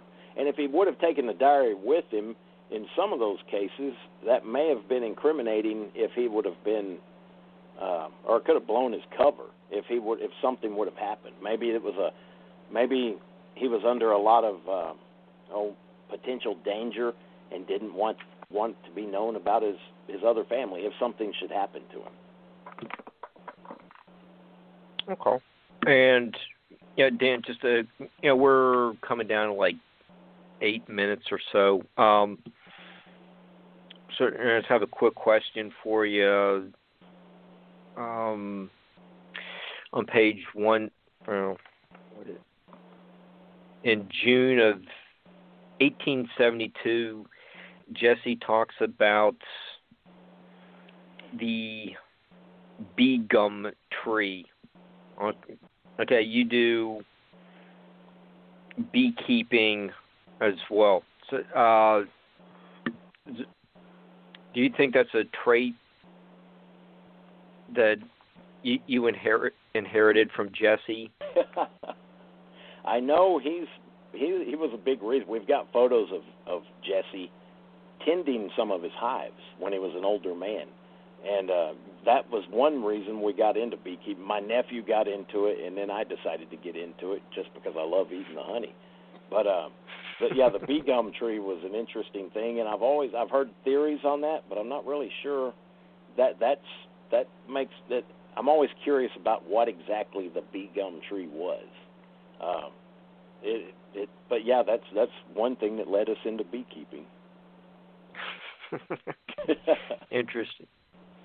So, hey, uh, uh, to, you know, Teresa, the book comes out uh, today or tomorrow. Just yeah. F- f- finish listening to the show, then order it. But uh, uh, where can people get the uh, book? Um, off the Inner Traditions website. Um, I want to say the Simon and Schuster website. Is yeah. that correct, Danny? Yeah, you can get it at innertraditions.com. Yeah, Simon uh, and Simon Schuster. and Schuster, Barnes and Noble, Amazon, and Books a Million. Yeah. Literally anywhere books are sold, you can get the book. Okay. It, Ter- Teresa, is there anything you know concluding uh, words you want to say about Jesse living another 50 years after he supposedly died? Well, this is again speculation on our on our behalf, but we think that maybe you know he had a daughter named Ida Florence Courtney. Um, she was born April 5th, 1882. He supposedly, they said, history states, died April 3rd, 1882. And um, again, this is just speculation, but we sometimes wonder was that the reason that he, you know, he faked his death so he could live out a normal life and take care of his children? Um, and we just have a lot of questions regarding all that. But when he also when he came to Texas, not only was he a legend as Jesse James, but we found out he was a legend as James L. Courtney under his assumed name in Texas as well. Um, he just he was a very interesting, fascinating man, and I just wish I could go back in time and actually talk to him to fill in some of the holes that we haven't figured out yet. I I would Mhm. love to just sit down and have a talk with this man. Cool. And, yeah, uh, Dan, you want to wrap up any concluding remarks about? Okay, yeah. Uh, Well, Teresa had said that perfectly. We thought, you know, a lot of people, we always felt that was one of the reasons he wanted to fake his death. It, it was an opportunity he couldn't, it wasn't planned for, but it was an opportunity they took advantage of. Um, a lot of people don't realize he tried to fake his death in 1879, several years earlier. That attempt failed because there was no body. Um, then, when Wood Hite, his first cousin, got shot, that was the perfect attempt, perfect moment. Although sad for him, I'm sure, because it was his, his cousin and fellow gang member. But they used that, you know, one life lost, but it helped him gain his life as a, a normal person, um, or at Mhm. least keep, keep low low key over the years. Even after the fake death, for years, he was known to have done a lot of. He had done he had been involved in burying the treasures, uh, various treasures. He he in his diary, people would come to him and exchange gold or for cash. So it was almost like an underground banker in a way. Um, he he Hmm. is a very interesting man, and there are so many more mysteries involved around him. We would love to find, and I'm sure it'll take the rest of our life researching just to know half of the mysteries, if that much. Um, it, oh, and if people want to find the book, they can, like we'd mentioned, they can find it anywhere books are sold, online or in physical stores. It's in ebook and or paperback. Um, our website is, it, well, we've got several. The one for Jesse is jessewjames.com, and my personal website is authordanduke.com. Teresa and I are both on Twitter and Facebook. Okay. And now that the the second book is out, uh, you are working on the concluding part of the trilogy. Yes, sir. Working on the third one as, as we speak. Okay. Well, not right now, but as soon as Okay, we but- get off this interview, I'll be back to typing. So. Okay. All right. So and well, we're probably looking at next year. Yes, I'm, that's what I, Uh, my best guess is. Probably in 2021 for the third book. Okay. Okay. All right. Ha- ha- That that sounds like a good place to wrap up the show. I just want to thank both of you for being fantastic guests, and you know, if you uh, like being on uh, Nightlight, send us a gold bar. Oh right. yeah, I loved it. We we appreciate that you both had us on here, and Uh, thank yeah, you. I greatly appreciate it, and thanks. It Yep. was, it's always a pleasure talking to you. Oh Yep. yeah, You and Yep. Barbara. yep, Yep, both uh, of y'all. Yeah, uh, she didn't fire me after that in- introduction, so but but uh, you know I'll, I'll I'll hear about after afterwards. But I, I uh, didn't fire you yet. Yeah. That's funny. but, uh, I like that. The key word is yet. but we yeah we yeah we can yeah you're welcome to come back to t- talk about the third book and you know we didn't get to everything tonight so you know we- uh we'll yeah we will uh do this again some sometime soon we'll we will be in touch and that's a good place to wrap up everything so we will see everyone uh I think Thurs Thursday night barb is that right yeah I think yep, it's Thursday, Thursday night. night. Okay. So uh, we'll see. We'll see you in a couple days. Th- thank you again for everything, and uh, have a good night.